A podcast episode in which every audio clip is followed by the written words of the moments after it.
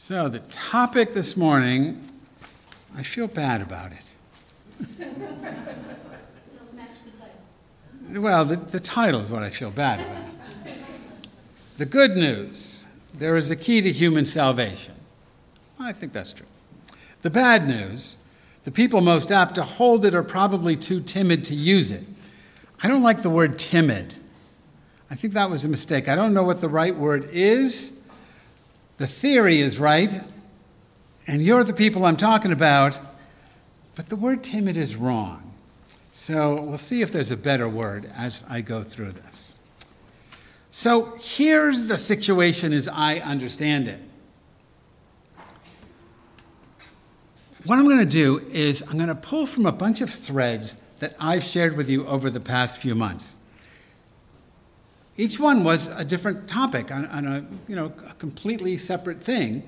But over the last couple of weeks, they've come together in my head as a specific... Exactly. A specific outpouring of an idea that is ultimately going to be a program that I'm going to teach online. But here's what I'm going to share is the philosophical underpinnings of it.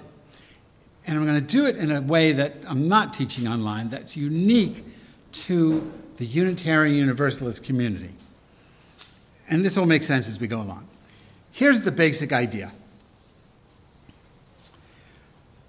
I think humanity is standing on a threshold. Behind us is extinction. On the other side of the threshold is a new kind of way of being. The threshold itself is very narrow, there's not a lot of room, and you really can't hang out there. You got to either go back and die or move forward into a new way of living. We're on this threshold. We're on the threshold because of what Albert Einstein calls, and you've heard this before, though you probably don't remember it because really no one listens to me, but you've heard this before, and he calls it the optical delusion of consciousness. And I wrote down what he said, how he defines this. He says, human beings are part of a whole, called by us universe. He wrote this in the 50s, 1950s. Human beings are part of a whole called by us universe, a part limited in time and space. We experience ourselves, our thoughts and feelings, as something separated from the rest, from other beings, from the human beings, from nature itself. It's a kind of optical delusion of consciousness. This delusion is a prison for us. It restricts us to our personal desires and to affection for a few persons nearest to us. Our task must be to free ourselves from this prison by widening our circle of compassion to embrace all living creatures and the whole of nature in its beauty. That's Einstein's understanding of the human predicament. So, in a nutshell, our way of looking at the world is based on a delusion of consciousness. It's based on a level of consciousness that's defined by dualism. And he says it's built into our optic nerve. When you look at the world, you see everything is out there. And because you see everything out there, it gives you the illusion that you're in here. And there's a distance. But from Einstein's perspective as a physicist, but also as sort of a mystic, there is no distance. We're all part of a singularity that has multiple nodes, and we're just part of that thing. There's just one reality, one dynamic happening, and you and I are part of that. And the analogy I use, and you've heard it a million times, is the cosmic ocean with an infinite number of waves, and you and I are waves of that ocean. As long as we see ourselves as separate from one another and from nature as a whole, we are on the road to extinction. But there is an alternative. He says you can break out of the prison. The way to break out of the prison, he says, is to widen our circle of compassion. Nice idea, but you can't no, I'm saying this, you can't widen your circle of compassion until you train, until you transform the consciousness that puts you in the narrow circle of compassion. If we don't have a change of consciousness, nothing else can change. That's my first premise. There has to be a change of consciousness. Most of us won't go there. Most of us don't want to go there. Most of us want to stay on the threshold. So I'm suggesting there are three things that can happen to humanity on this threshold. One is we can say, you know, it was okay. Let's just go back where we came from, back into that dualistic mindset, and it's going to be fine. It really, there's nothing wrong. Media scared us. The liberals scared us. The science, Fauci did it. George Soros did it. Nothing's wrong. Let's just go back. And many people will go back. And those people will die. Because that's what happens if you go back into what will ultimately be the sixth extinction if we go back. Some people are going to stay on the threshold. They don't want to go on the other side. Does anyone else have an Apple Watch that just starts talking to you for no reason? It's like it's animated. It's got a spirit all its own. Some people want to stay on the threshold, and they're going to dominate it. They're going to build a big wall, a beautiful wall, right? And they're just going to stay on that threshold, and people who are coming up from behind, they're not going to let them in because the threshold's really narrow. There's not a lot of room. So they're just going to barricade the threshold and make it their own, and they're also not going to change. They're just going to set up camp on the threshold and live in constant fear of people who are coming up and push, and they're going to spend their whole lives pushing them back. The third option is people who cross over. Now, there's two kinds of people who cross over. People who just rush headlong in there. Because, oh, God, this is terrible. I got to get across. Let's go. Come on. Let's just run. We'll be safe. The problem is those people haven't prepared. You can't go from the delusional consciousness of dualism into the non-dual consciousness on the other side of the threshold without preparing. You go mad. It doesn't work.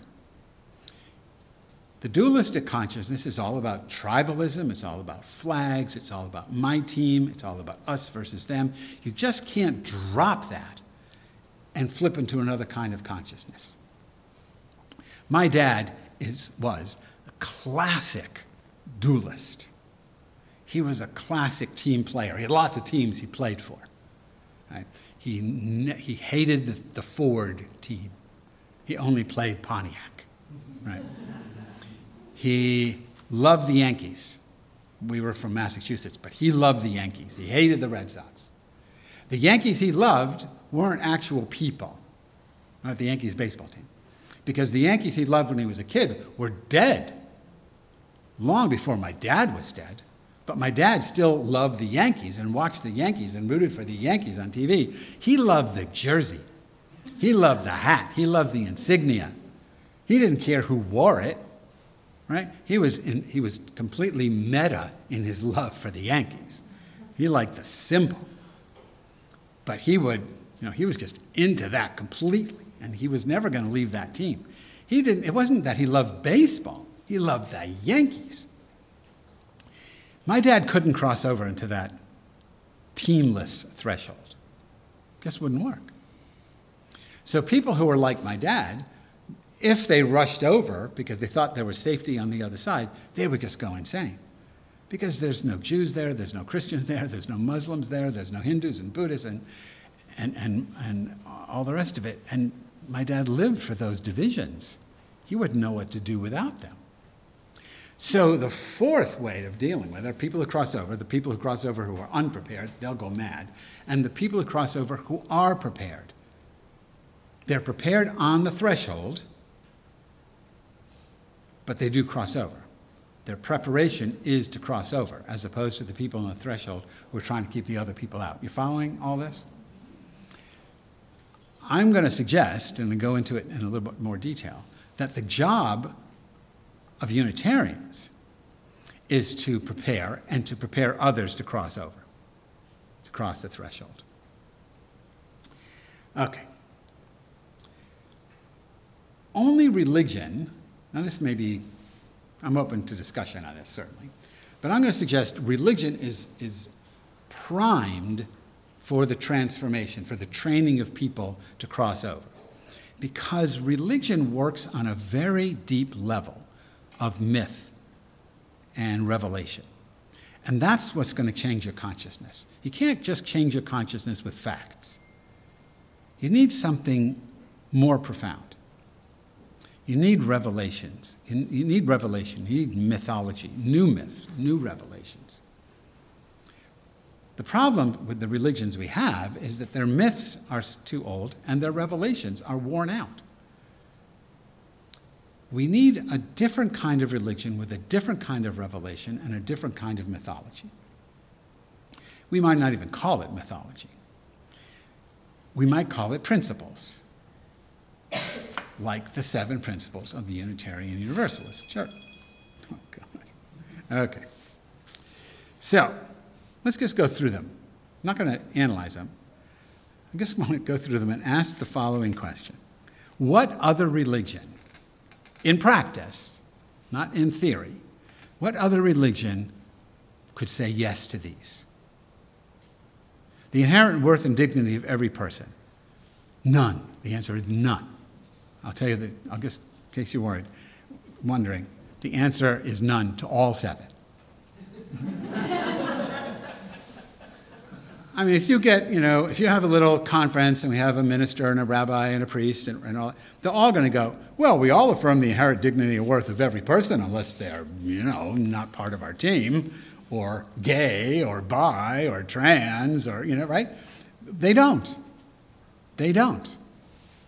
All you have to do is look where a religion has power and you'll see they can't do any of these things. So don't look to see where religions are powerless. You take a synagogue, a reformed synagogue, where there's no power whatsoever. Oh, yeah, we love everybody. Because you have no power not to.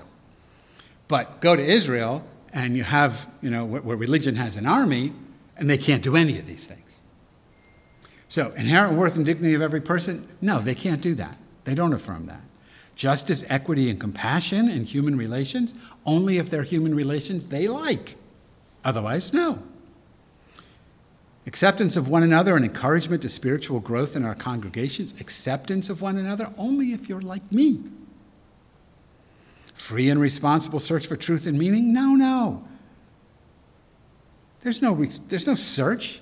Here is my catechism. Here is my dogma. Here is the, not my truth, here is the truth. You're free to accept it, except I want you to give me money. But here is the truth. Accept it.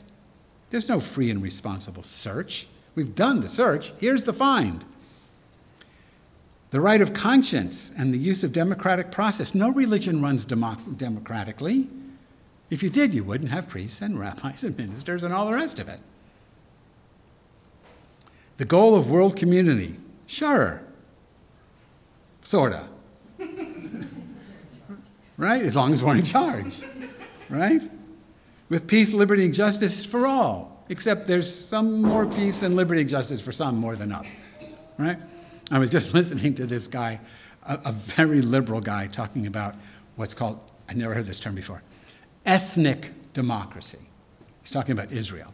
He says, Israel is not like America, the United States. Of course, even the United States is not like the United States in theory, but he says, Israel is an ethnic democracy. And the interviewer says, what's an ethnic democracy? He goes, well, an ethnic democracy is where everyone is equal. But one ethnicity is a little more equal than others. Have anyone read Animal Farm? That's right out of Animal Farm. All animals are equal, but some animals are more equal than others. I mean, come on. Okay, so that one, no. Respect for the interdependent web of all existence of which we are a part. No, most religions either say, you know, the world is illusory, the world is evil, we got to get off planet, right? They don't, they see a dualistic thing where there's God and there's nature. We're not, and people are maybe in between at best. Unitarian Universalism, the principles, wherever they come from, is unique in its approach to the situation we find ourselves in, which is why I'm suggesting that only, and I know I'm overstating it, but still, that only Unitarianism can prime people to cross over the threshold wisely. Only Unitarians have the capacity, but not the will. That's where I'm saying timid. The capacity, but not the will, to effect the revolutionary transformation that's necessary. But wait, there's more. The old revolutions, the old revelations don't work because they're all dualistic. God tells us stuff. A couple, maybe a month ago, I was talking about the overview effect. And someone looked up this book, because I couldn't remember the name, Starry Messenger. It's a new book by Neil deGrasse Tyson.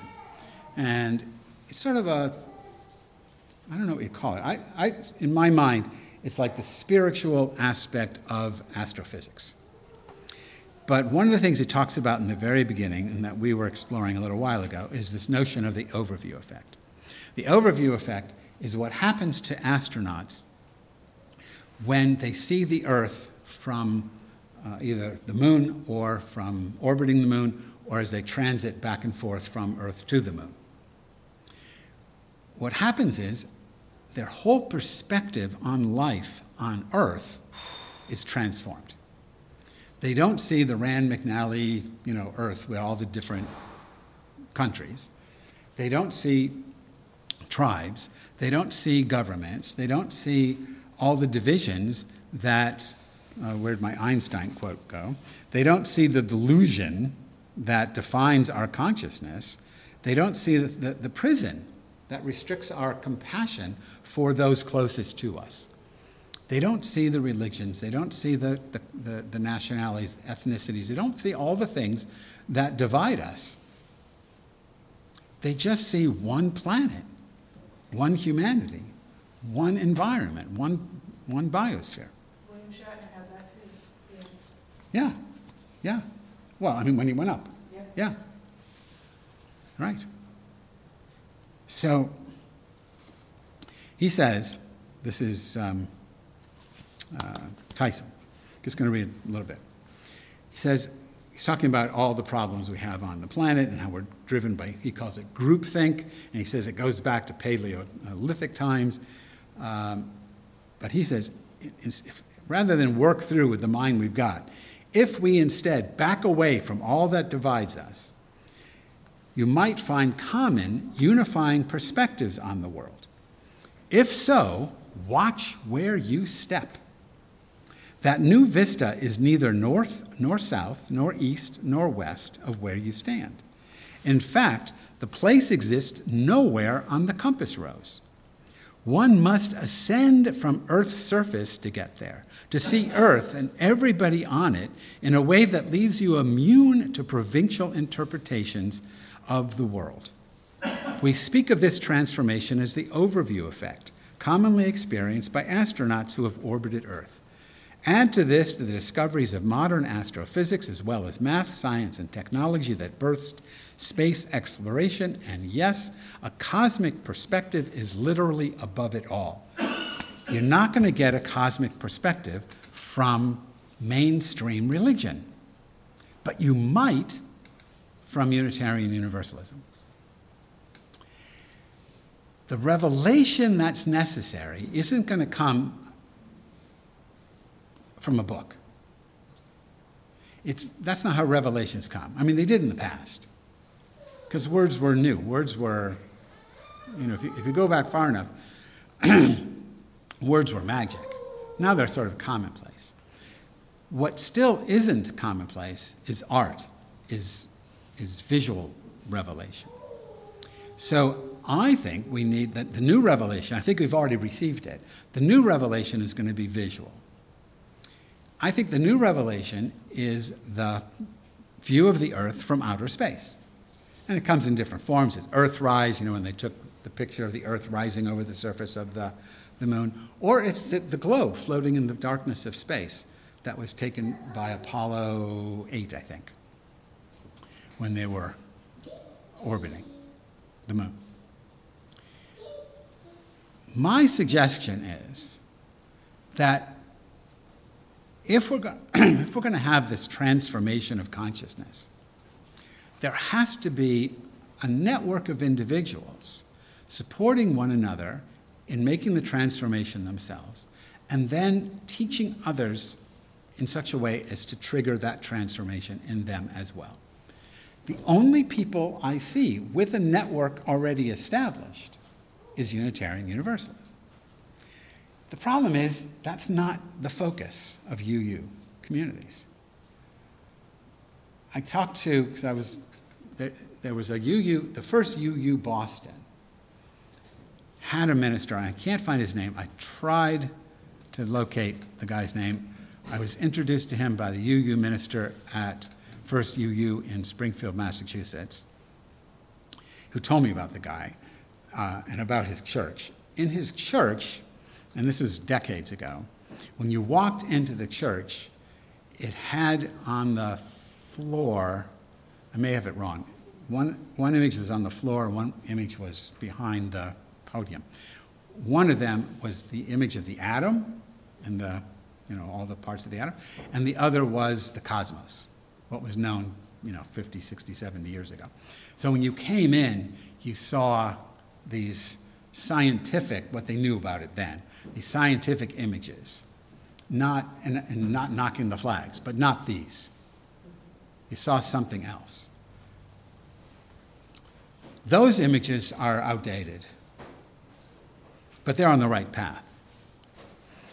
If it were up to me, and clearly it isn't, I would, you know, and you have to have a lot of money. I think, you know, we should meet in a planetarium. You know, and we should be, you know, in a sense, in outer space. But the closest I could come up, the closest I could come to that was this. So Jill, I asked who was in charge. So Jill, where's Jill? Yeah, so Jill.